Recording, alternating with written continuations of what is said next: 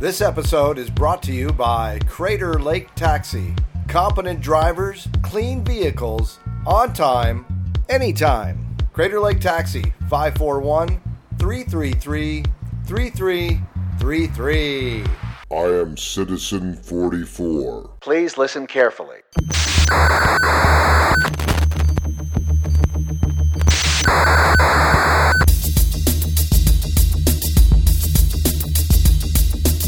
Everybody, Mark Aaronsberg is here with you, and welcome to Citizen 44. It's a beautiful Sunday here in Ashland, Oregon. It's about 85 degrees outside. Shakespeare is in full swing, babies. People everywhere eating, drinking, buying shit, doing shit. It's great. Taxi business is kind of flying high right now. Joe, a couple days ago, left the country. He is visiting his family with his wife in Romania and other such places. Joe is from Transylvania. Not too many people know that. He kind of likes to keep it hidden, but uh, the Transylvanian cat is out of the motherfucking bag, yo. Anyway, he'll be gone three weeks, and I've kind of taken the reins of running his company. Rest assured, Joe, all is good.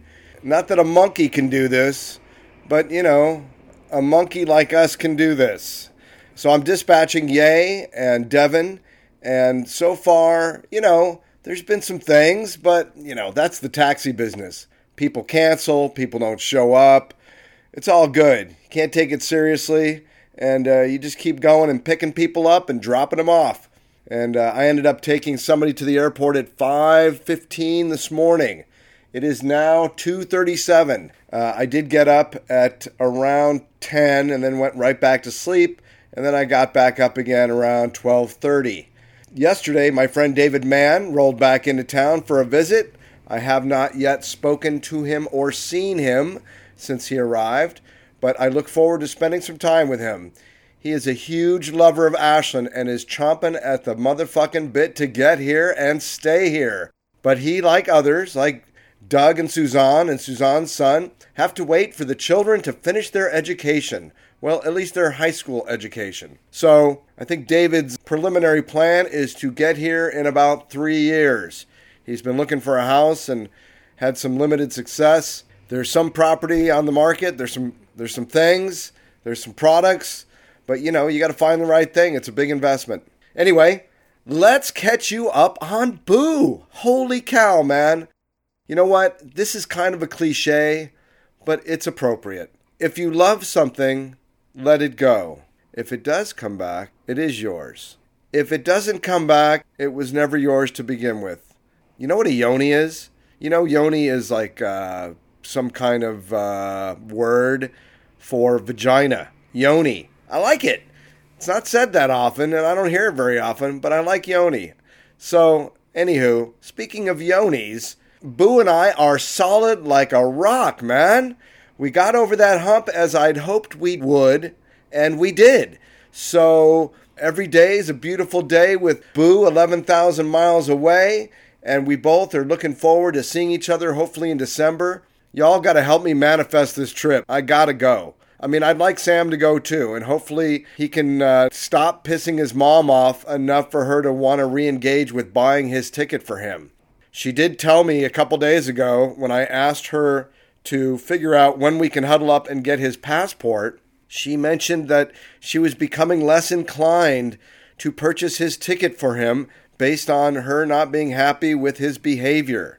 So I'm going to let Sam know that. I have not yet let him know, but if I got to take the full burden on the tickets, I mean, I'll do it, of course. If I have the money, it's not even an issue, but it is the difference of about $1,500 peak travel season in Thailand. Needless to say, I feel confident that, you know, I get all the shit I want. And I really do. And that used to really irk Val when we were married, is I get everything I want. And I still do get everything I want. And there's things that I think that I want that I don't get that I know that I probably really don't want. For instance, Sam and I took a little drive to uh, get some lunch over at Vim in uh, Medford, my favorite Thai restaurant, seeing Louie and having some good eats. And then we went to Guitar Center. Yep, Guitar Center right there on Crater Lake. Is it Crater Lake Boulevard Avenue Highway? Something off the uh, 30 whatever on the uh, I 5 in Medford. Anyway, Sam and I went to Guitar Center just, you know, to peek, check it out, see what they got, see what's happening, smell new stuff, and get, you know, jazzed about music and playing music. And I think Sam was a little perplexed at why, but, you know, I just roll, man. I'm inspired. I, I take the download and I go with it. And more often than not, it's pretty much always, uh, a good thing happens. Anyway, he and I went in and checked out some electronic kits, and you'll get a little piece of that. On today's show, Mr. Andy Baxter from Baxter Fitness. I love this cat. Super smart, super fit, wants to make us all healthy and reasonably functional. Professional athlete, funny cat, known him like evidently 13 years now, but just kind of re engaged with him through his book that he handed through his car window when I was on a super long walk a couple of weeks ago. Oh, that was the day I went out and did not have my camera and couldn't believe how many shots were presenting themselves. Amazing shots. Oh, yeah, and the dude on the bicycle who rode by and said, There are bumps in the road. Yeah, that was that day. Anyway, I saw Andy down at the bottom of East Main where it connects up with Ashland Street, or actually it's Route 66. And there he was at the stop sign, and bam, I said hello, and it was a beautiful little reintroduction. And he handed me his book, The Exercise Prescription. A quick read, awesome book. I highly recommend. And we have Andy here today, and he's going to talk about that and Something new, something new, something new, something new, something new. My mom is going to be on the show via a phone call with Andy. So they can talk about her health and fitness, and he can talk to her about what he knows and gauge by what she says about what she's doing, what she should be doing, and all that. So there's that. That's new. Mom's in the house with me and Andy. Mom. Love that lady. She's so cool. Let me tell you something. The greatest thing my mother ever did for me was what her mother did not do for her. You talk about Seinfeld the opposite. My grandmother was pretty afraid of, oh, everything. Didn't let my mom go swimming, ride horses, do fun shit, because she was worried that my mom would get hurt. Well, you know, no risk, no reward. Needless to say, my mother never stopped me from doing anything. And thus, I'm afraid of pretty much nothing. I have healthy, reasonable fears, but I do not have unjustifiable, unreasonable fears around anything, including and not limited to death. Speaking of death, again, last week I left death as the final note in a conversation between Boo and I while at the Safeway dropping off my customer Josh, who lives at the top of Morton. So we got in this thing and and she hung up and she was very upset. And normally the emotionally somewhat immature from a perspective of romantic relationships mark fuck up in that way decided also to do the opposite to love her more and not cave to my own one-sided self-righteous being right, opinionated, end up by myself, Mark guy. So I called her up and uh, we have this running thing still. I say, Are you mad at me? And she says, Yes. And I say, Do you love me? And she says, No. And I say, Do you like me? And she says, No. So this is our running gag. And we've been doing it since the day that we reconnected. And it's so great to have her. And as I said, I feel this is maybe our final hump. I mean, it's not the end of potential conflicts, but I'm hoping it's the last big one and that we can proceed. And so my goal is to get to her in December. I need to raise that money, man. I mean, I'm pretty confident and resourceful. And again, I get what I want, and I want to be with her. And I want my son, Sam, to come with me. I want him to have the Thailand experience I want us to do this together. I want the three of us to travel the countryside. I want to go to beautiful beaches with Sam and with Boo. I want to do things kind of like a little family, if you will, because that'll be my, you know, thing over there with those people. There you go. Boo and I are tight. She does forgive me. She does love me. And she does like me. Like my mother used to say, Mark, I love you, but I don't like you right now. She's still reminding me of what a dick I was because she's unconditional, man. And I am now unconditional. No conditions. I mean, unless she'd have to do something unimaginable, you know, grow a Hitler mustache and wipe out my family.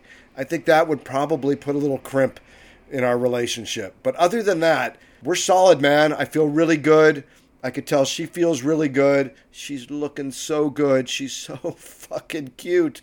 Oh my God. And she's so funny, yo. She's so funny. She's the funniest girl I know. I mean, of all the girls I know, going backwards and probably going forward. So there you go. That's a Thailand update. Boo and I are tight. Everything is right. We're not gonna fight. I got good sight. That's what's up. I see clearly now what I was, where I was, and where I am right now, which is in a much better place than where I was when I was without her, which I don't need to be. It's up to me. Can't you see? That's what we be. Andy Baxter's on the show. I'm stoked. My mom is here with me and Andy. Wow, mom, that's so fucking cool. All is well, man. All is well. I couldn't be any happier, and I certainly couldn't be any more fortunate. This is Mark Ahrensberg, Citizen 44. Let's get on with the show.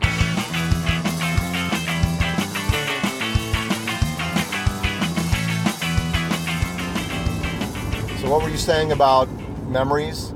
Well, just that they can easily just be manifested in your head. You can easily just be living a sort of lie that you've created yourself, which I find interesting. So, what you're saying is that our past, a lot of it is manufactured by us, and that we're living under the auspice that this is us, and that we potentially could be suffering from these things that we've made up in our heads that really have nothing to do with us. Yeah. But also, memories can affect you positively, I guess. So, what was that movie with Arnold Schwarzenegger? Total Recall? Yeah, where they would go on like the mind vacations. That's right. So I guess that would be a cool thing where you could Take a vacation from your life yeah, and have implanted memories. yeah, Well, that's interesting because this is part of my reasoning that you may not quite understand yet, but for psychotropic therapy, that's exactly what I'm talking about is a disruptor.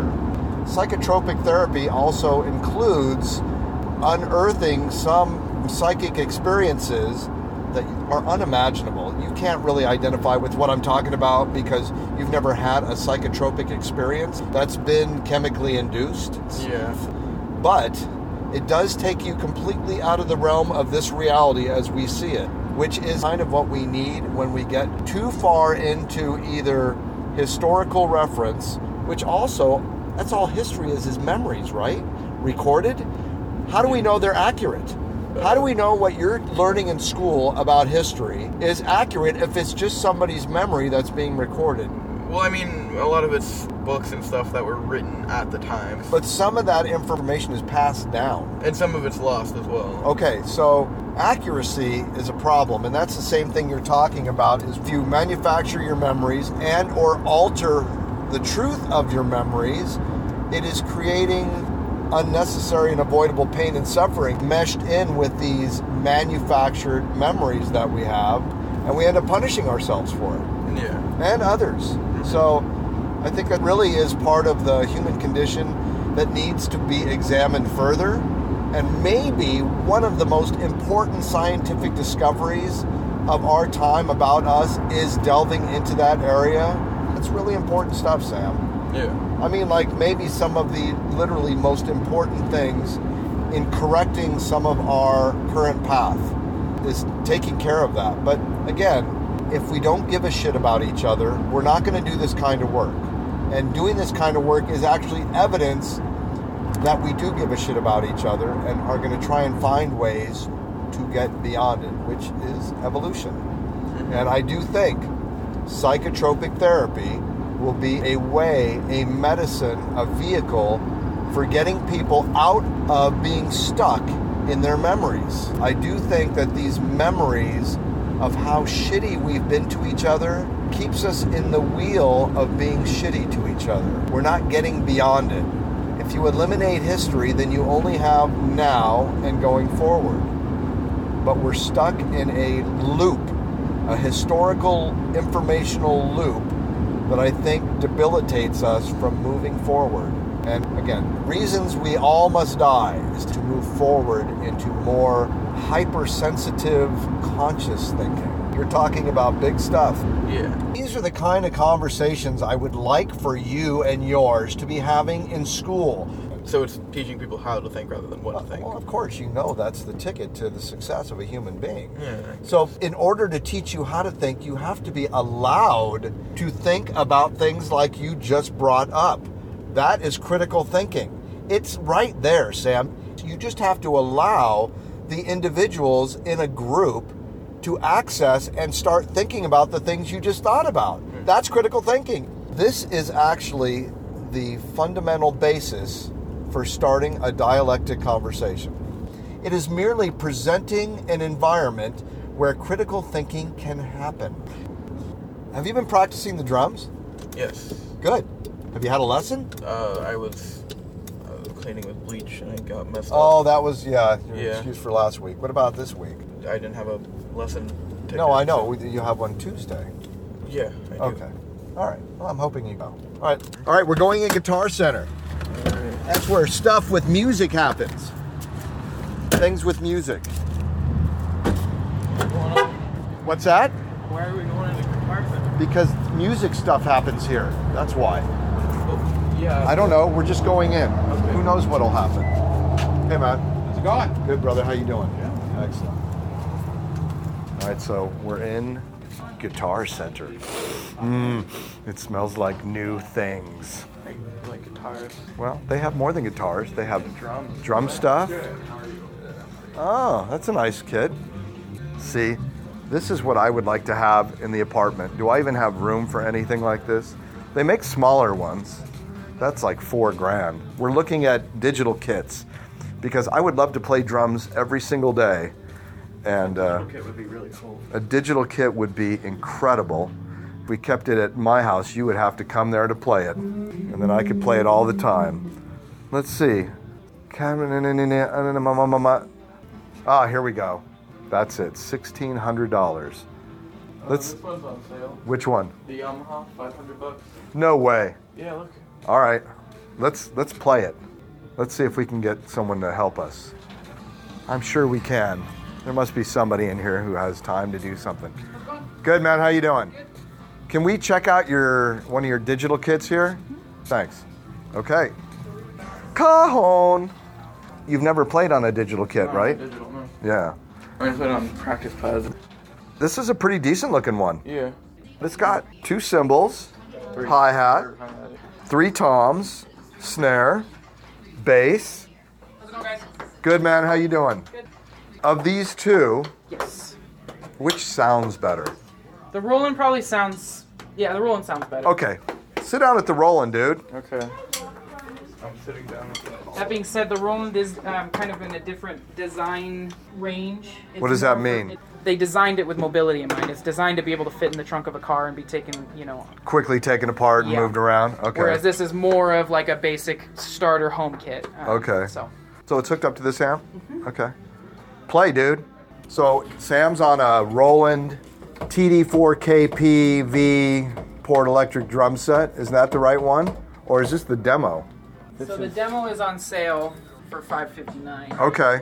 And this one's on sale for $4.99. So you are saying that this one sounds better, but is mobile, uh, but this one's more of a stationary kind of starter kit. They're both starter kits in their respective categories. Okay, Yeah. okay. Yeah. Oh, look, you I can would hear just it. say, in general, I prefer the Roland sounds to what Yamaha has. Yeah, yeah, yeah. But the cool thing about this one is it actually does have the professional grade sounds in it. They just took it and selected 10 of the best ones. Oh, oh, so oh, they're oh. actually fairly comparable, I would say. I just personally, it's an opinion thing at this point. They're so close. I would say I just kind of prefer the Roland sounds. Okay.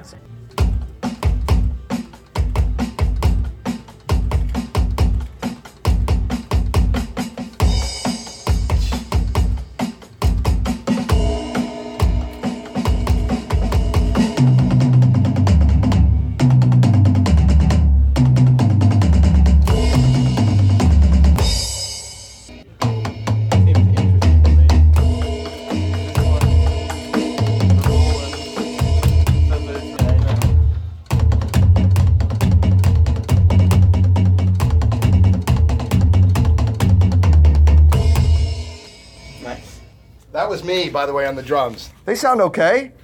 So you don't need an amp. You just need some good headphones. Well, here, change the kit. Yeah, I Try was, it. I was changing them around to the back. Oh, there's the power kit.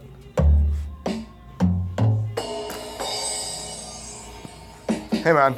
How's it going? Good. How you doing? Right? Yeah. Short tail. Hall. Studio.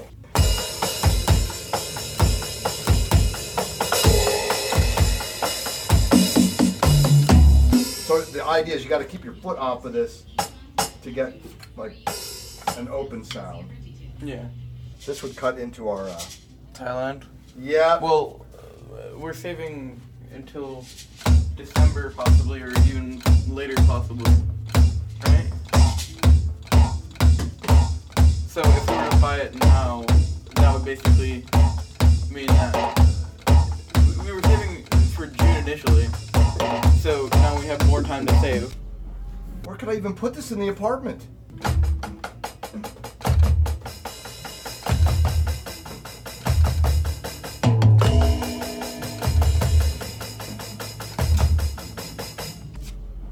Do they have electronic on there? Uh, techno.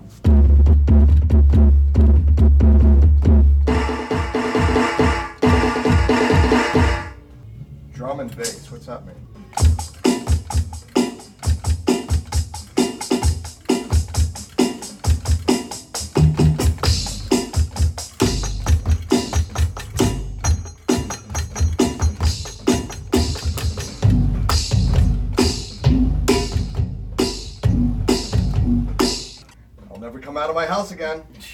We'll think about it while we're at the movies. Okay. It's not like, you know, it's going to fly out of here. All right, that was fun. Are those for you or for him? Yes, that is correct. I want to play them now all the time. No, there you go. Yeah, but he will be the benefactor of that because he actually is taking drum lessons, not from me. It would force him to come to my house to play. There you go. Because if they sit in his house, I guarantee they'll be broken, shitty, not working in a week. How would they break? I don't know. You break shit. You're I look don't- at you. You're I- six foot, 220 pounds. You're gonna break my things. It's just a natural occurrence. All right, let's go. All right, temptation at its finest. An electronic kit I can get in the trunk of the taxi for $600 out the door. Not even tax. No tax, man. Uh.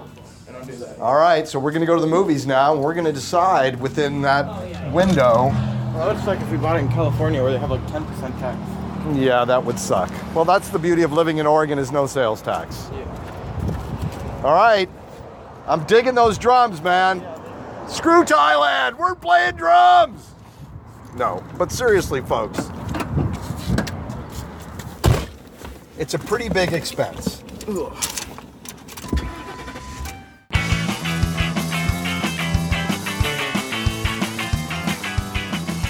Andy Baxter is here. Yo, What's up, Andy? what's up, brother? Oh my? God.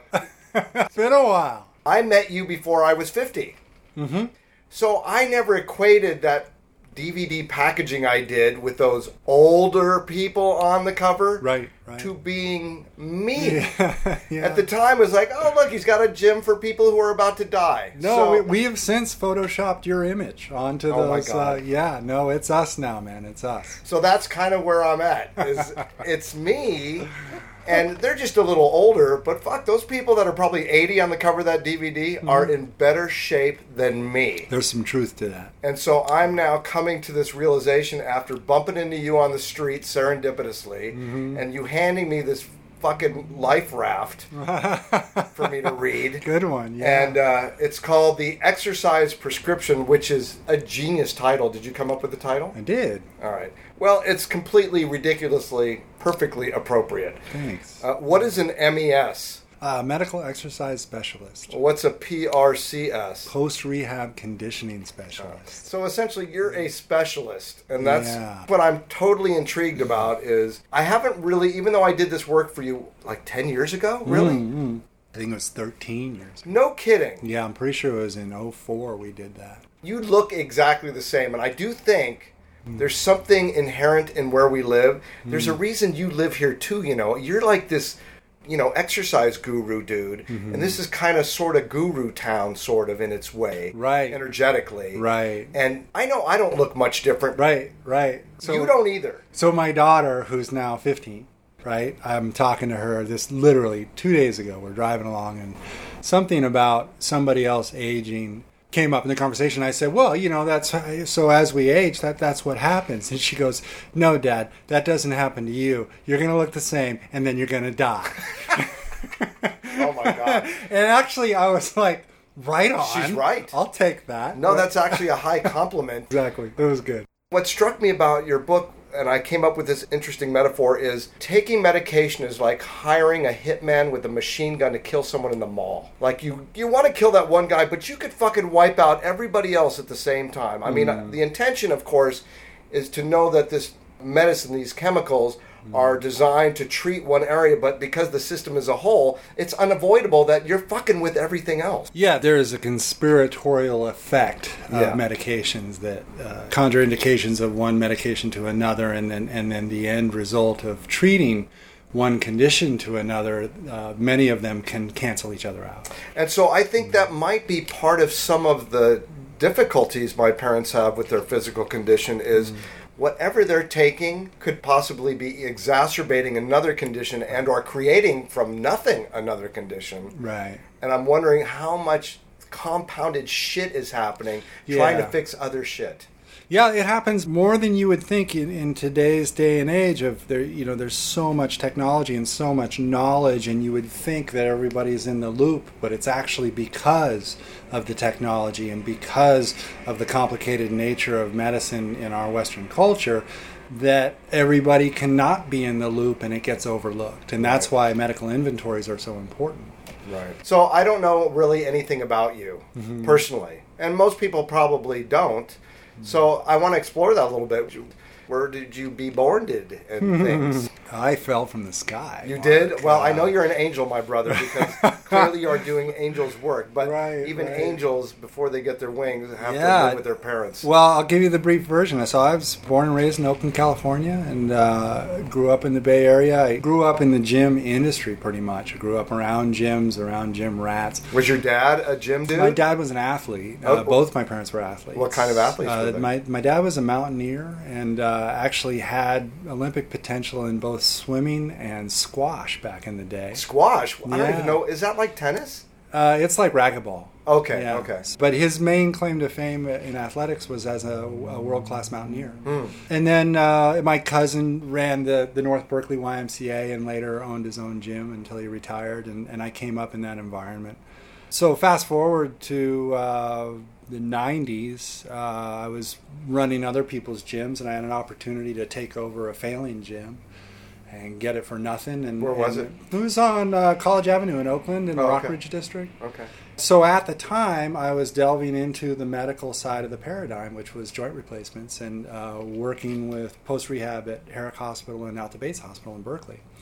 So my clientele started to morph into that population, especially during the dot com boom when nobody could afford to live in that neighborhood. Right. So it was the people that were firmly entrenched in that neighborhood, they were my clients. Right. And so by default, they were mostly over 50 because Yeah, they were well established, old Yeah, money, yeah, exactly. Uh, so that's really how I started my career in medical exercise, and that was in the 90s. And then per the dot com boom, and I'm an athlete as well, so so that was going hand in hand.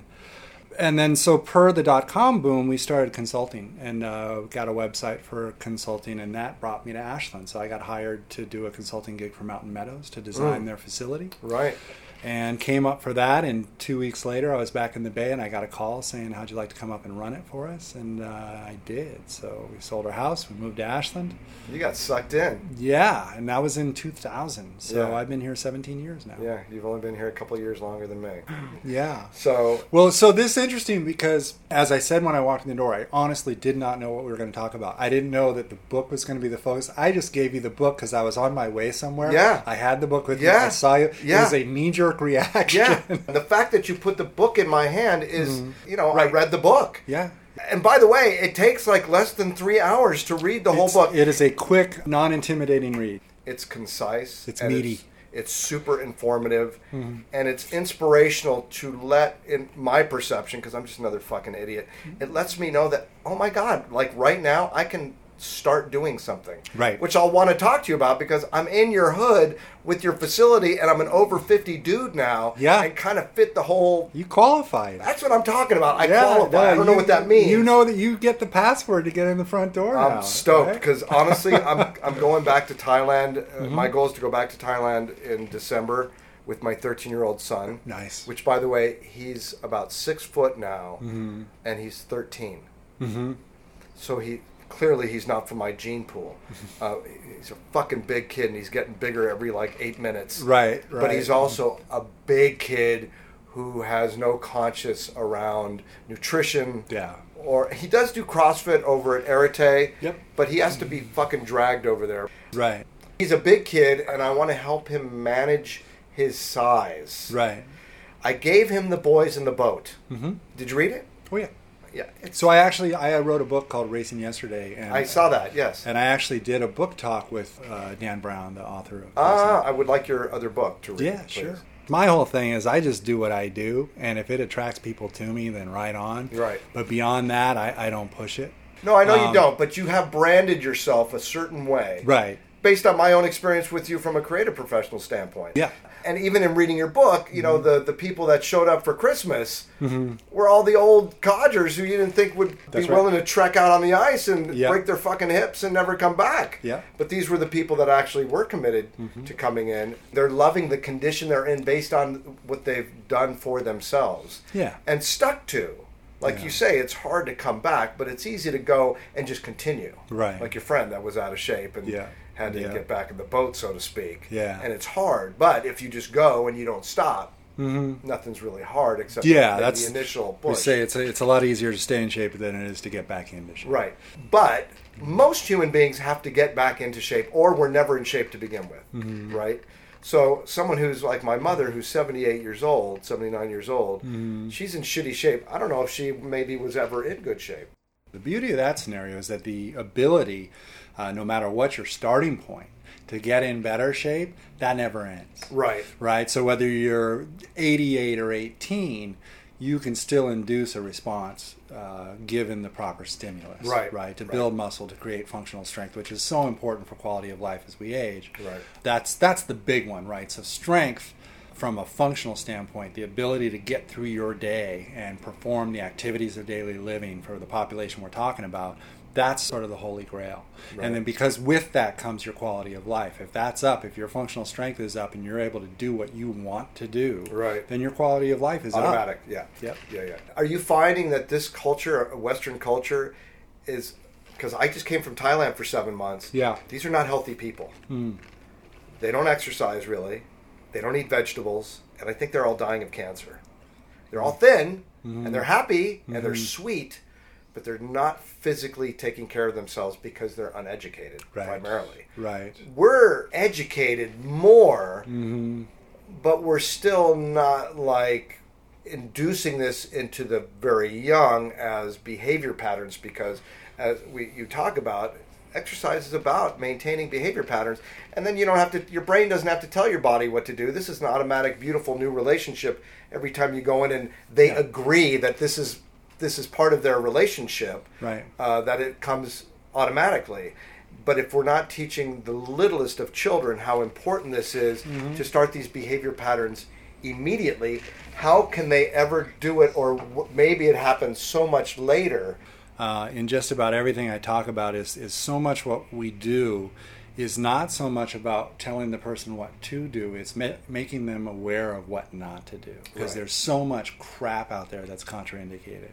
Uh, And then getting to your point uh, to answer what you're talking about Thailand and looking at the, the culture in Thailand versus our culture here, there, there's so many elements, but I think that our culture, the problem with us, is that we're so vanity based and everything's money based and marketing based that the fitness and nutrition industries are behemoths. The pharmaceutical industries are behemoths of business Yeah. and money. So they prey on the ignorance and lemming like mentality of the lowest common denominator.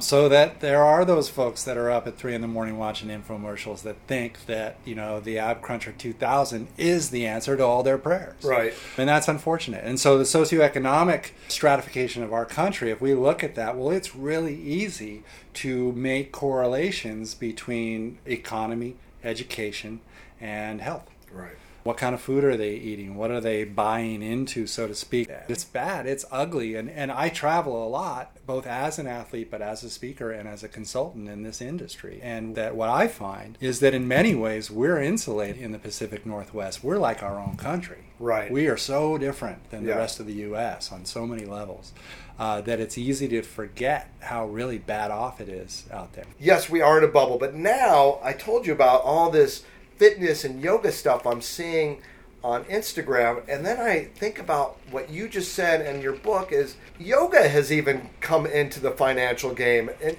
and this business model of mm-hmm. people potentially injuring the shit out of themselves, and that people who are instructing them are not even knowledgeable enough in the workings of the body to Right. even that they're hurting people inadvertently. There's not intention there, but Right. this is a business. You show up to my class.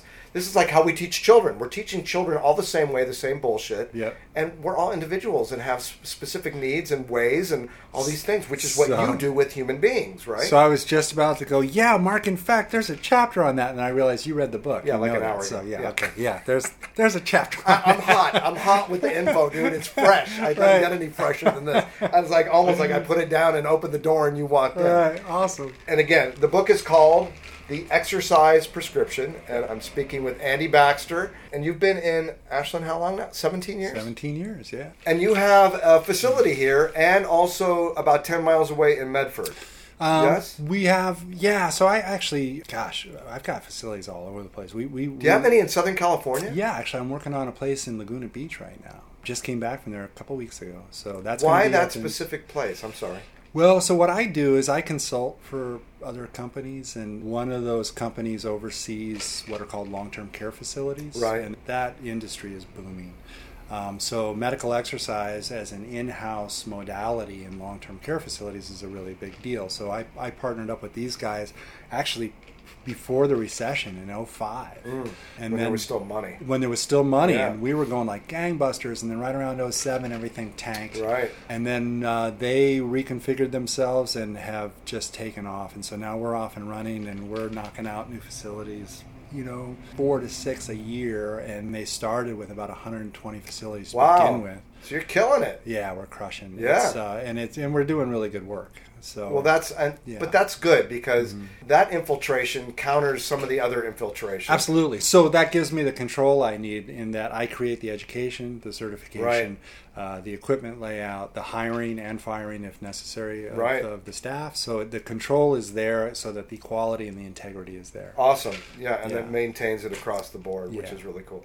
Can we call my mom? Sure. You know, I really think how could she be helped through you in some way living in Southern California in the San Fernando Valley, which is very far from Laguna Beach. Well, believe it or not, part of that education component that I mentioned, Yeah. those videos that we shot way back when, Yeah. they're the same videos. We still use those. Really? Yeah, we just repackaged them. Well, that tells you how good they were. They've stood the test of time. The people eat that up. They're hooked on it. All of our facilities use those videos to this day. Let's call her on the phone. She agreed to do this. Hey, Mom, I'm, I'm sitting here with Andy Baxter. I told you earlier that he wrote this book called The Exercise Prescription that really pretty much blew my mind and specifically made me think of you. I know that you go to the gym, uh, I don't know how often, and I also know that you're on a lot of different medications for a variety of reasons. I thought it was pretty interesting that when I asked what medications are you on, and you said none and how you equated that with pain management and not the management of the rest of your bodily functions. So Andy's right here and he's totally available, and uh, I just would love for you to to talk to him about uh, how you feel and and what you're doing for yourself physically these days. So this is Andy. Andy says hi. Hi. Hi, Andy. Hello. Yeah, I want to be cured. I want to know. Right on. It's a joke. No, we- we all don't. We all want to be cured. It goes with aging, and I guess uh, uh, I'm not unique or different. Meaning about the back is so bad. Uh huh. The meaning, you know, walk a couple of steps, stop. Walk a couple of steps. Like an old person. Right. So all, all of our systems are integrated, right? So we, you know, just based on that limited information and not knowing you, and we can, you know, just skeletal support, muscular support, cardiopulmonary activity, you know, all these systems working together. So walking a couple of steps and having to sit down because of back pain or shortness of breath or some other arthritic pain, general atrophy, uh, what's called sarcopenia, the loss of muscle mass as we age, which is we can counteract that. I was I was mentioning to Mark earlier that um, you know an 18 year old muscle will respond to a stimulus the same way as an 80 year old muscle will, provided we do it safely. Um, there's no reason why we can't uh, promote change from a muscular standpoint, uh, and in so doing, take a lot of load off of that spine. So I told you I just finished this book, and it's really based on reasonability. Uh, even the whole concept of watching these people work out so hard that they actually have to have their mouth open to breathe to maintain the level of exertion that they're doing is very unhealthy. And that exercise should be relatively easy and fun. And as he says, you should be able to sing your favorite song at the same time while you participate in this conditioning. I'm just curious as to what is your routine, your exercise routine that you're currently doing, and and is it helping you in any way? mentally, sort of. Five days a week, I go into the gym, and the first thing I do usually is get on the bike, the stationary bike, and just pedal around. You know, I don't mean go anywhere, just pedal. Mm-hmm. I do that for 30 minutes. Now I started going on the other bike where your arms move and you don't have to pedal your feet. You keep it on two straight bars like, and I heard that was good for your circulatory something. Mhm. So I thought I might as well get that going. But I do not go on the treadmill because of my knees and good. other things from when I fell. Mhm. Do not. Yeah. And I do weights, five and ten pound weights, but I can only do them from down up because I had surgery on my shoulder a couple of years ago, and the doctor said he thought it was amazing that it, worked. He said, "Don't lift your right arm above your head," so I can follow directions. And then I do the exercises on the floor on a mat where you lift your buttocks up, you mm-hmm. know, with your back flat for the for the discs for the spinal stenosis, mm-hmm. and do that so many times. And then I do the clam, and then I grab my foot while I'm on my side and pull it. So, and the the reason is so I can do the stairs. I was at a card game yesterday, and I, I have a girlfriend I went to high school with, and she can barely get off a chair. She needs help. Yep. And I want to say to her, oh, it's an exercise where you sit on a bench, you don't use your hands, and you make yourself get up 10 times. It's in his book. He literally says in the book, "Do this now." And so, Mickey, you just made a really good point about your friend, and that's a wonderful example of functional strength. So, functional strength is that ability to get out of the chair, and that's a big mechanical feat, right? So, if you're doing movements in the gym like leg extensions, you could do that all day and still not be able to get out of a chair. So, it has very little application in the real world, and as we were discussing earlier, that's not going to benefit your quality of life. So, your ability to maintain your activities of daily living that's what ultimately uh, affects your quality of life and that's why we're training for life and that's why we're all athletes so yeah good on you So, uh, what what do you think about the regiment and the? oh yeah so the regiment you know and again limited information and so i, I wouldn't want to presume anything but i can speak to this and that is that a lot of the movements that you mentioned are what we would call primary rotary movements that in a therapeutic environment would constitute maintenance The problem with maintenance is that we're fighting a losing battle of age. Uh, and so, if we're maintaining while we're aging, we're losing muscle mass, we're losing function, we're not actually maintaining. We're in a negative balance. So, we need to be somewhat aggressive with the strength training beyond just maintenance. And so, per that chapter about squatting, getting up and out of a chair for sets, big compound movements where we're recruiting a lot of muscle mass, displacing that muscle mass over multiple joints. That has a lot better effect than the hip bridges and the clams that you mentioned. And just to get me up the stairs. yeah, I hear you. And, that, and here's the beauty of it. The beauty of it is that we as athletes, regardless of age, regardless of function, have the ability to improve. And I think that that's the shortcoming of the dogma that's out there in the aging population is that we think that we're not able to do that anymore. Uh, and in fact, we are. There's no age limit on improving, on being a power lifter, so to speak. It's all about good mechanics. And if we have good mechanics and good patterning, then you and I are really no different in how we would approach. In fact, I have a chapter on that where I discuss how I train an elite athlete is no different than how I train uh, a senior with a hip replacement. It's all about good mechanics, getting proper patterning, and then from that pattern, instilling strength, and then from that strength, instilling power. I appreciate everything you're saying. Any chance, I mean, or tell me how to purchase your book? Because I would love to own it. No, of course, Mom. I'll get it to you. It's it's done. I was going to say let's do lunch, but yeah, the book thing's easy. yeah, we'll get you the book. Well, if you want to go to Southern California, or Mom, you you're kind of due for a trip to Ashland. I'm There sure when when you do come back, we'll we will definitely introduce you guys.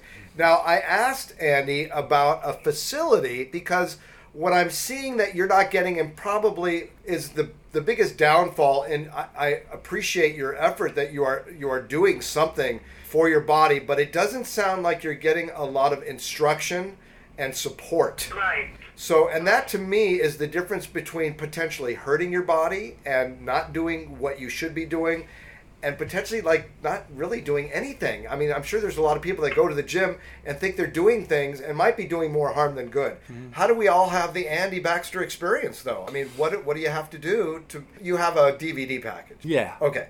And we talked about the fact that that too is great, mm-hmm. but if you don't have anybody watching over you to make sure that your form is Correct. is yeah. So all our programs, while they use the DVDs in addition to our other programming, typically that's going to be overseen by a therapist because they're going to be on staff at that facility. And you see a physical therapist, is that not correct, Mom? I was, and then she had printed out all the stuff, and that's what I've been doing. Like I said, the only thing I haven't done that I've been negligent is using that big ball to sit on and do Yeah. kicks.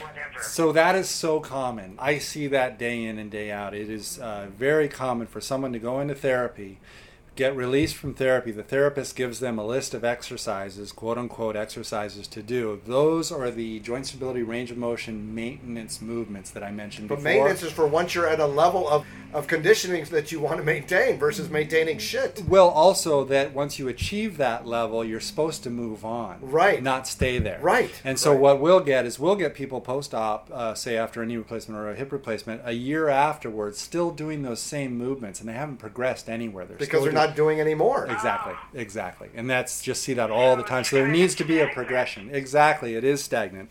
Uh, and as I said, because we're aging, it's not truly stagnant. The, the net sum is actually a negative. So, Right, because your body is deteriorating Correct. essentially, and you're not doing more to Right. stop that from happening. Correct. Wow. So, Mom, I, I, what I'll do is I'll get you the DVDs and, and the book, and it'll be a starting place. But what this tells me is, first of all, there is no such thing as real health care because we don't fucking care about each other. Mm-hmm. There is not health maintenance. The health maintenance organization, they're just acronyms of bullshit. Mm-hmm. There should be facilities for people to freely just go in and be helped to maintain their level of functionality Yeah. as just a freebie. I mean, this is what we should be doing for each other is helping us at least if you know from the beginning like we talk about educating children, then it becomes not only maintenance but elevating your game, Mm-hmm. making these super athletes. We could all be obviously super athletes. We all have the same bodies. We all have the same functionality for the most part. Mm-hmm. Therefore, we could all be doing some pretty crazy, amazing physical shit Yeah. if we were shown how to. Oh, didn't I tell you that I now look like uh, Wonder Woman? No, you didn't, mom. And if you do, that's really weird based on your age and your physical condition that I'm aware of. Can you just tell us briefly what medications you are taking for what conditions you have? Let's start. You have high blood pressure, right? Blood pressure, right? Okay. It. Uh, Zydia? For No, I don't. No, no, that's, I'm allergic to that. I take that for, memory loss. I think. I take lorazepam. No, that's only on rare occasions. Well, you don't even have to tell us the specific medication. Just tell us for what conditions you are taking pharmaceuticals. I'm taking cholesterol medication, Yeah. and I'm taking omega fish oil, and I'm taking cal- one calcium, and I'm taking alendronate, like a Fosamax, What is what is that? and Bone density thing. for bones, Okay. and Tylenol, Tenolol, yeah. and Prov- Pravachol. What's that one do? I think that's the one for the cholesterol. But you're not sure. When I, I can tell you what it's for. I'm just curious. Heart attacks. I- for heart attack. You haven't had a heart attack. That's Prevastine. Prevastine is to prevent heart attacks? Pravachol. I guess one is like maybe another name for it.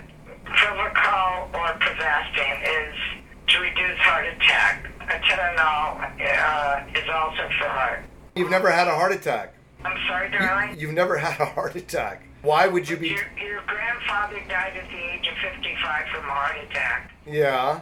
You're taking something for cholesterol and high blood pressure are the two main not I'm not talking about fish oil or any natural type of supplements. Right. The medication, prescription drugs that you're taking are for those specific those two things. Actually, three things. Right. The preventative uh, heart maintenance or heart disease thing, the the cholesterol and the uh, high blood pressure Right. and baby aspirin. Right. So what do you think of her little cocktail that she's taking daily? Well, so atenolol, if I remember correctly, that's a beta blocker. So that that's a heart limiting drug. Heart limiting? Is that Yeah. good to limit your heart? Yeah, it is. If you're at risk, if you're at risk of heart attack, then you don't want to get your heart rate up too high. But, But um, is that a preventative measure? Is, is that a good preventative measure versus like actually being? no, absolutely not. That's that's why. I mean, I, so here again, I'm not prescribing anything no, I here, know. but but but typically, let me give you a scenario. If somebody comes to us and they're a post cardiac patient, they've had heart surgery, and they are going to begin a medically based, medically protocoled exercise program, we are going to start them off. Uh, as I think I mentioned in the book, we, what we used to do was every patient got a heart rate monitor because there was this preconceived notion um, that you would perform at a given heart rate based on a, a, a chart that told you this. And this is, is- all complete bullshit. Right. So then we developed uh, the RPE, the rate of perceived exertion scale, which is much simpler, more intuitive, and actually more accurate. And so that was awesome. But here's the problem the monkey wrench in that were beta blockers, things like atenolol, um, because the pharmacological intervention was messing with the intuitive evaluation of the intensity we wanted to be at. Well, that that was the woman who'd been with you for a long time,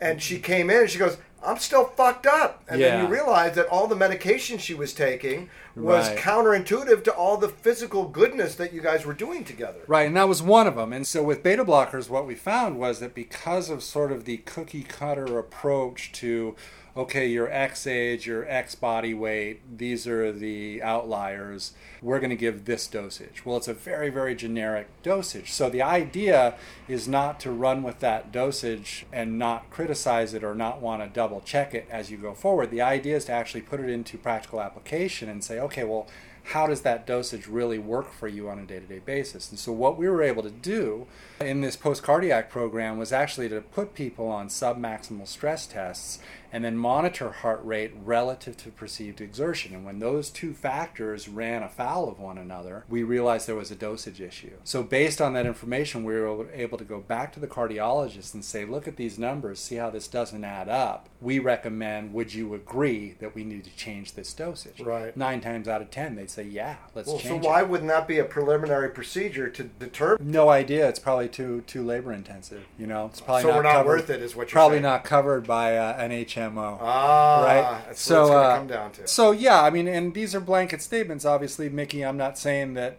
what you're doing is bad. I have no idea. It would take a lot more information and some more hands-on stuff to do, sort of in the field. But it's not uncommon to get meds that are fairly generic in their application and then find that there could be better ways to use them or that there are contraindications uh, among other meds that you might be taking. Right. And he talks about in the book that you are on three pharmaceutical medications that are supposed to be targeting specific things and how do they react with each other and what are they doing together to your body that maybe you don't even know about, uh, creating other problems or inhibiting you from other healing. I mean, it's kind of scattershot, this whole pharmaceutical thing. I mean, granted that they may discover that it works really great in this thing, but because the systems are shared, prescription medication is like sending a hitman into the mall with a machine gun to kill one person, and it's i i there's collateral damage that could happen, Right. and it's which is why when you hear these ridiculous commercials for these drugs that all the side oh, effects Oh, are just awesome. fucking cartoon like So hilarious. but it's real and they're actually the, the saddest part of that is they are disclosing this is what fucking knuckleheads we are they are telling you you know you might want to kill yourself Right. But remember that that specifically was the depression commercial, right? That that if you take this pill for depression, you might Well, want to that's kill the yourself. oxymoron, of course. It's hilarious. but with even the other types of pills for controlling other conditions Mm-hmm. Yeah.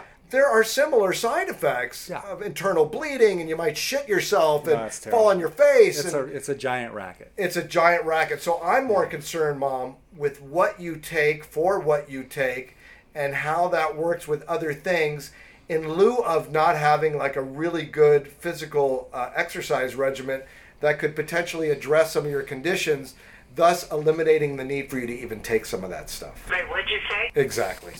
It was so nice meeting you. Nice to meet you, Mickey. And then we'll get that information to you. We'll get you a book and some videos, and uh, and that way, if you have questions after that, we can talk again. I really appreciate your time, and, and that was so much good information. Sure, you're welcome. I'm Thinking, going around and around, and I might not be doing anything but going in circles for a while. Yeah. I'm not stopping. This is the suffering of a lack of reasonable education. Correct. Everybody really, this should be our guarantee when we are invited to this party, is that you should know what you need to know to live the best life that you can while you're here. Because as far as I know, this is all I have proof of. There is nothing else. So if we don't do this well, it's not like going, don't worry about it. There's another door over there. And nobody fucking knows anything. As Andy says, we're all athletes. And there is no age limitation to this athleticism other than what you know or what you think you know or what other people mm-hmm. tell you, which is mostly wrong, I think, is what it's coming down to. We mostly have either bad information or none.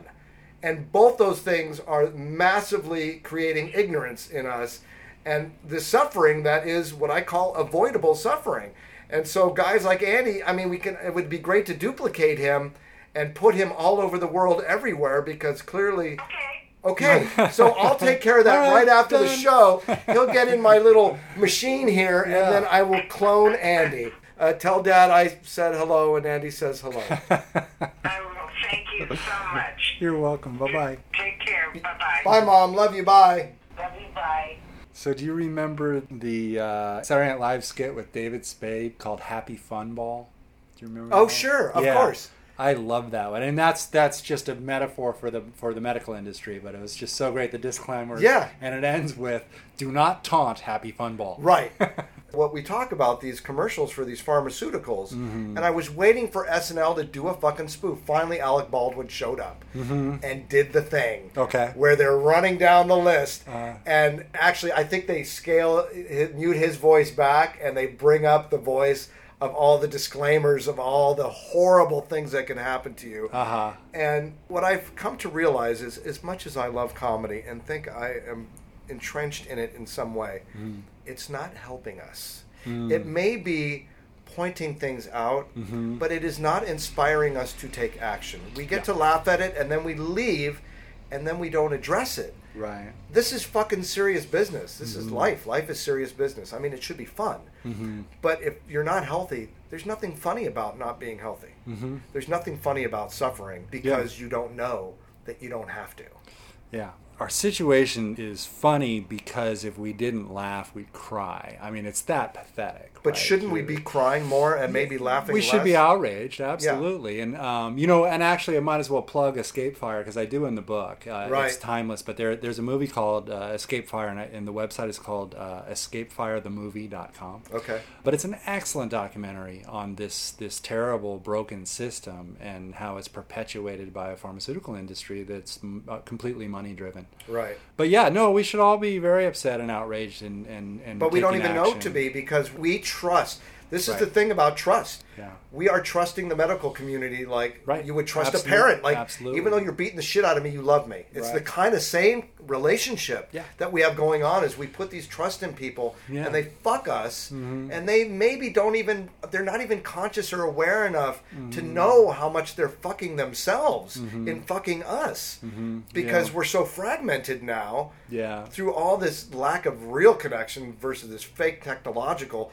connection that is not real. Mm-hmm. And and these are the things we need to be doing for each other is protecting each other against what we know can hurt us. We don't even have any natural predators except us Right. and maybe mosquitoes. That's it. Big pharma. Yeah, that's, That's us. We're that's us. Yeah.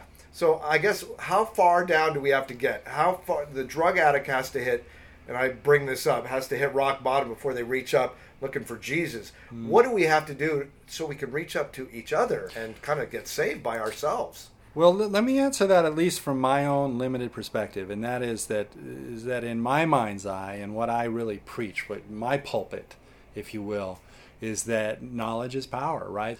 Yeah, I'll get a little deeper. There is a, a New Guinea proverb that says, "Knowledge is only a rumor until it's in the muscle." We learn things through doing things, and we ingrain that in our neuromuscular patterning. So, the mind-muscle connection we now know is huge. Neurogenesis, neuroplasticity, it is a real deal. I mean, we can change that. We can affect that change. So, how do we empower ourselves? Well, we empower ourselves through our bodies and through our brain. So, where do we start? We, we start one individual at a time. We start through education because that education is empowerment, and that empowerment is both physical and cerebral. Right. But it would seem to be if we want evolution to be at our pace, not at the pace Mm-hmm. that is taking advantage of us because we're not taking advantage of what we could. Yeah, we need to question all of that. We need to leverage natural law Mm-hmm. for fuck's sakes. There's certain things that we know are avoidable. There's Mm-hmm. certain things we know are unavoidable. Gravity's unavoidable, right? Okay, so how do we leverage the unavoidable to make it a positive? Mm-hmm. The sun's been over our heads since the beginning of time, yet we're still fighting over power and digging in the ground. We've got oceans of water and we have water shortages. I mean, we're just fucking idiots. We are knuckleheads. The system was designed flawlessly, mm-hmm. really. Mm-hmm. If you take advantage of it in a way that it was designed in order for you to do so, mm-hmm. it's pretty fucking utopic. So I get that all the time. When people have success through our systems and our methodologies and our philosophies, they are perplexed with how freaking approachable and easy it is. Right. It's like, shouldn't this be harder? Shouldn't it be more complicated? I don't get it. Why is this work? It doesn't have to be rocket science. It doesn't have to be terribly difficult and arduous and traumatic. And no. No, it's not even the No. ripping off of the band aid. It's really, Yeah. If you could change your mind for a couple of minutes, and really Mm-hmm. it's just going to take, like you, I call you a convincer. You know, Jesus was a convincer, Martin Luther King, these are all convincers. Mm-hmm. They were still humans and fucked up in their own way and had their own, you know, their problems with relationships, and they were still humans. right. But they knew the truth about some things, and they were Mm-hmm. sent here to deliver that message and help you, even though you're a stupid fucking knucklehead human, Mm-hmm. you can still do these things and make your quality of life better. Yeah. Which makes your brothers and sisters' quality of life better automatically. Because if you're better and someone sees you're better, Mm-hmm. they're going to want to know why. Yeah, sure. And they're going to be willing to do whatever it is that you did to get to where you are. Yep. Especially when you tell them, yeah, it's not that hard. Yeah, absolutely. I go to this fucking gym, you know, five days a week, and uh, I'm with 80 year old people, and I love these, and this is my new community, and we exercise together, and and mm-hmm. they've been around a lot fucking longer, and they know things, and mm-hmm. I'm projecting hopefully an experience for myself right now. Right, right, I Because hear ya. I- you're right down the goddamn street from me, Yeah. literally. I can Yeah. walk to the gym, Oh, and, yeah. and after, at some point, I need to talk to you about what do I have to do to put you in my gym today. Mm-hmm. Essentially, I'm I'm looking for that discussion Mm-hmm. Sure. Mm-hmm. for me to now be the over 50 dude who needs the things that we're talking about Yeah, who not just needs. I want them. yeah. We all need them. But if you don't think that you need them, and or you don't think you're worthy, and or you don't want them, then you won't have them. No. It's your choice. Here, here's an interesting. Speaking of that, there, at one point we accepted a dozen different insurance programs. Virtually eleven of those twelve programs have failed. But at the time, some of these insurance programs were advertising that they would pay 100% of your gym fees if they were on their program. Yeah. And we proved through these programs that even if you paid people to come to the gym, if they don't want to do it, they're not going to do No. it. Money is not the issue. Right. It really isn't. And so that's why I hate marketing. I hate everything it stands for. I hate big box gyms. I hate high volume, high turnover marketing schemes that most of these places are. Right.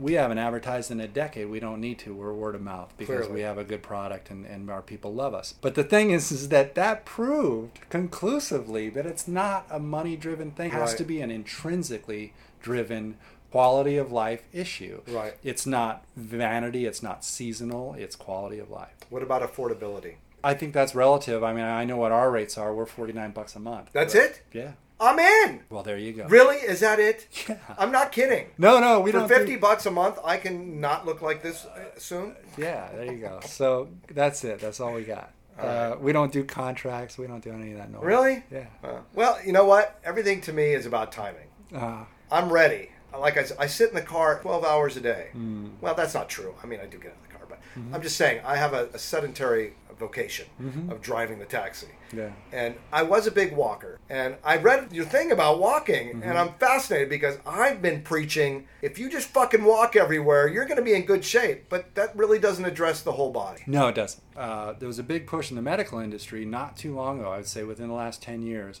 where doctors wanted to introduce walking as the primary unit of exercise. Why? Because it didn't require a piece of equipment, it didn't cost you anything, Yeah. and seemingly anybody could do it. Right. That's where things went wrong because not everybody can walk to their benefit. Right. So if you're carrying a lot of extra weight, that's non-skeletal support weight, Right. uh, non-muscular weight, and you have arthritic conditions as a byproduct of Right. that extra weight, then walking's about the worst thing you could be doing Ah, interesting. Because from an orthopedic standpoint, we talk about the five factor, and the five factor is when my heel hits the ground, that concussive effect of that heel strike, whatever weight I'm carrying that's not muscular, multiply it by five, and that's what the joint is leaving. Ah. It's not that I'm saying that walking's bad in and of itself. I'm saying that you have to have the muscular support for the walking. Right. Without it, it can be bad. Oh, okay. And now, if we're aging and we're losing about four tenths of a pound of muscle mass a year as we age, then that five factor is getting worse by default. Right.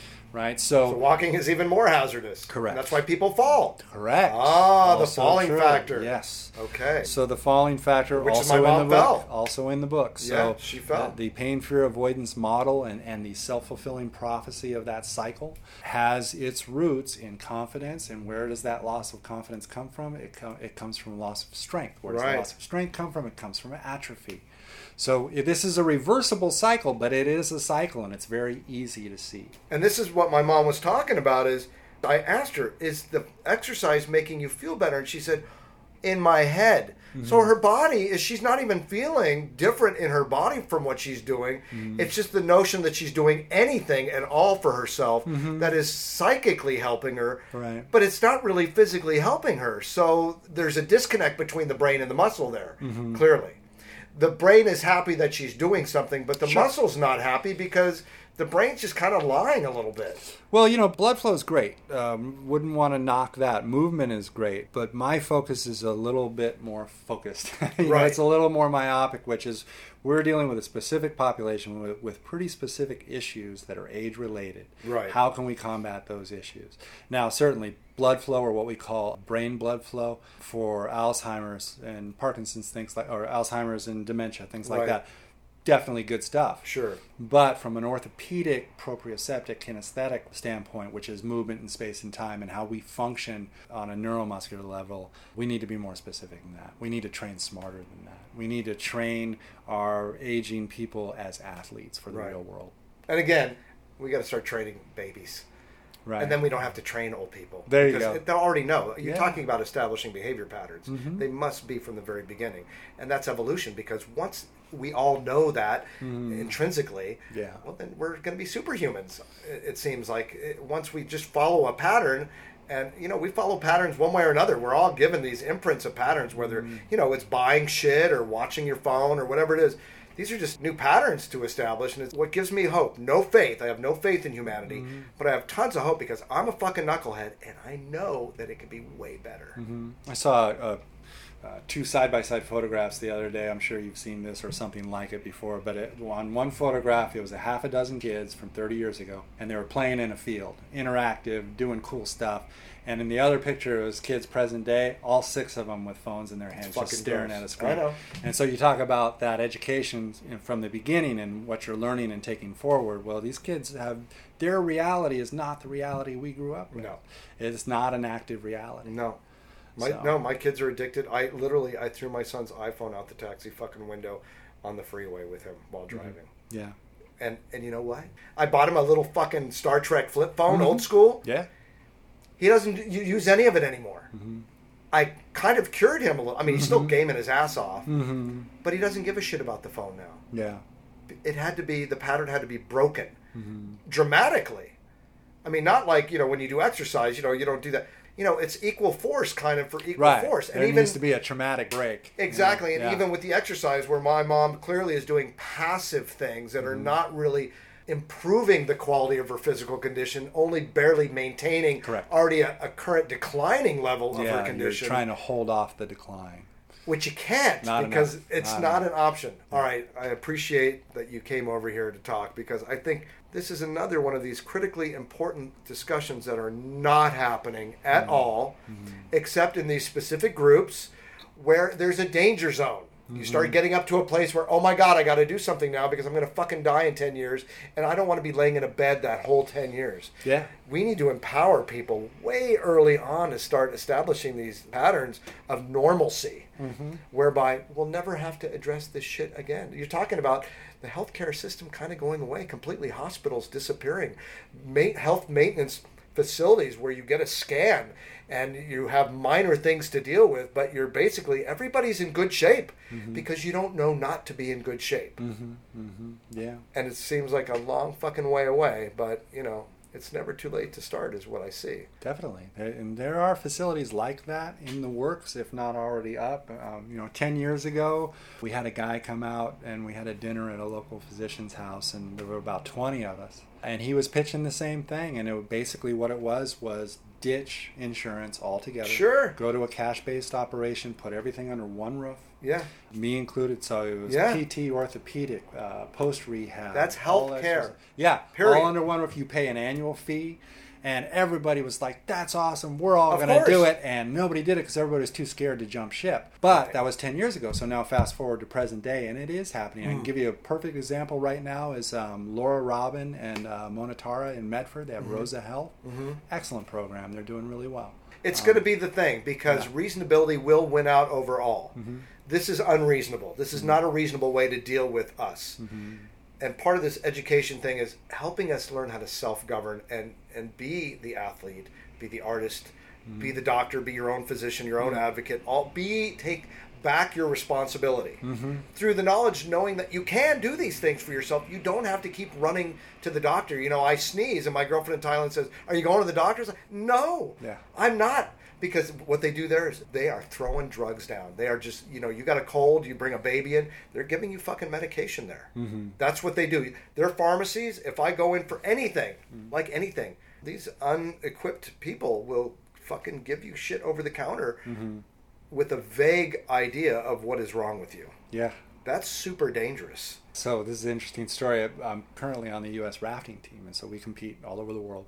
And uh, last year we were in Dubai, but the year before that, at the World Championships, and it was some third world place, and I can, now can't remember. But the story is the New Zealand team, the men's team, they won, won the World Championships. But one of the guys on the team was sick, and he had a medication. He ran out of that medication. He went to a pharmacy, got an over-the-counter med didn't know what he was taking, Mm. thought he did, but didn't know what he Mm-hmm. was taking, and they and then he got blood tested after they won gold, and the entire team got disqualified because there was some Oh, ingredient in shit. that that cold medication which Oh, he didn't know what it was. Oh. That's a pretty random story, but a true one. No, but see, that's the thing. There's nothing random about it. That is mm. synchronicity. That is the mm. universe going, look, mm-hmm. pay fucking attention. Right. Really, this is all we really need to do. Yeah. Pay fucking attention. Yeah. There's a, there was a really cute girl that worked a mix, and she had uh, Hebrew writing on her shoulder. Mm. And I asked her when I said, what does that say? She says, it says pay attention.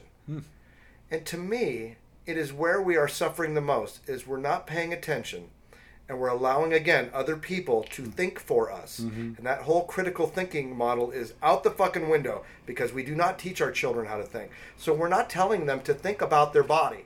Pay attention to what's happening with you. Mm. Be really conscious and aware. Even to sit down for fucking five minutes with your body and do nothing. Mm-hmm. Can you? My, my son cannot do it. Mm. Son, I want you to just sit there. And, and ju- I can't. I can't. I'm bored. You're not bored. You haven't started not doing anything yet. You're still thinking and talking. Yeah. I want you to just kind of shut the fuck up. Just be. And just yes, can you just exist with yourself and see what that feels like? Our children don't know what that means. Mm-hmm. Now the beautiful thing is meditation is starting to come to schools Mm-hmm. and yoga. There are things happening. So I see evolution afoot, Right. if you will. We look at the medieval times now and go, those people were fucking nuts. well, hopefully in the future we won't look back ever again and see how fucking nuts we are because I think it keeps us nuts to look back. Mm-hmm. We need to do what you're doing, which is move forward. Just forget about. Forget it. Right. Here's a clean slate. I'm giving you a, an exercise regimen based on your current condition, Mm-hmm. not what you fucking had surgery for eight years ago. Whatever your body's doing right now, this is what we think is in the best interest of you currently, Mm-hmm. and going forward for you to build your strength and your your just ability to have a, a good functionality. yeah.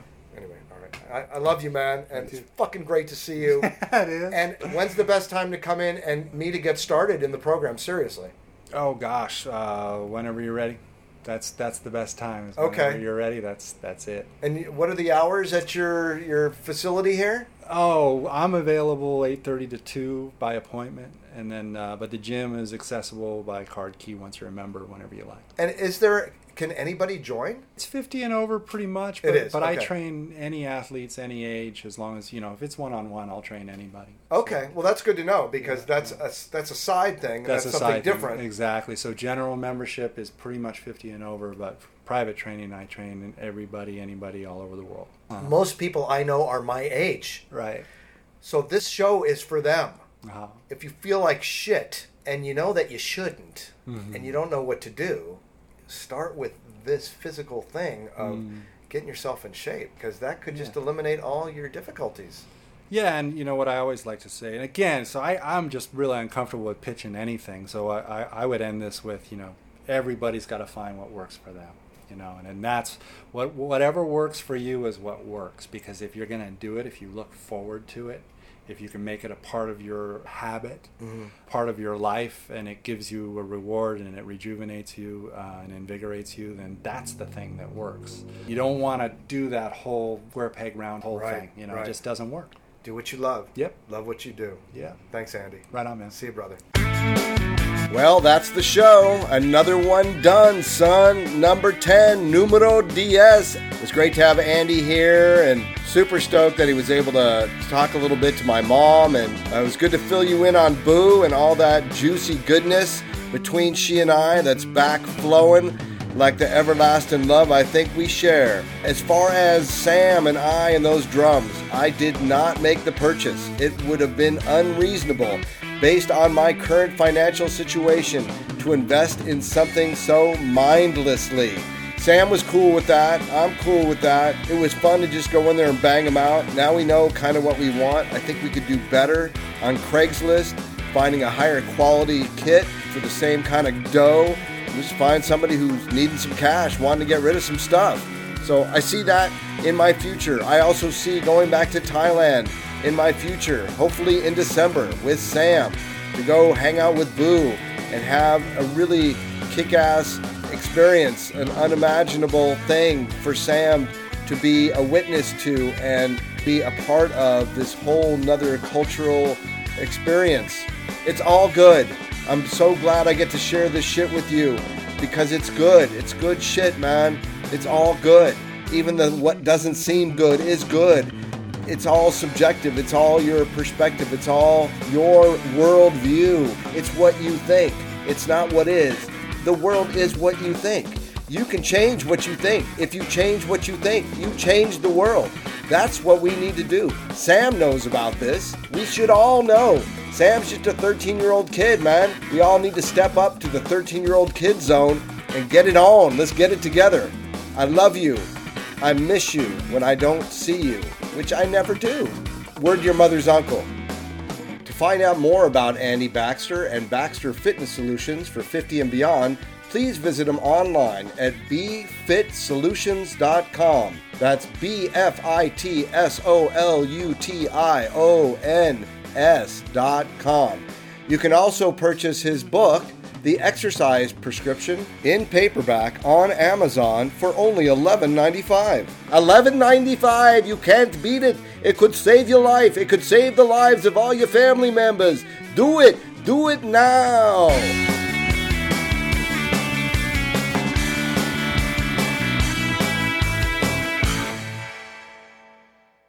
I am Citizen 44.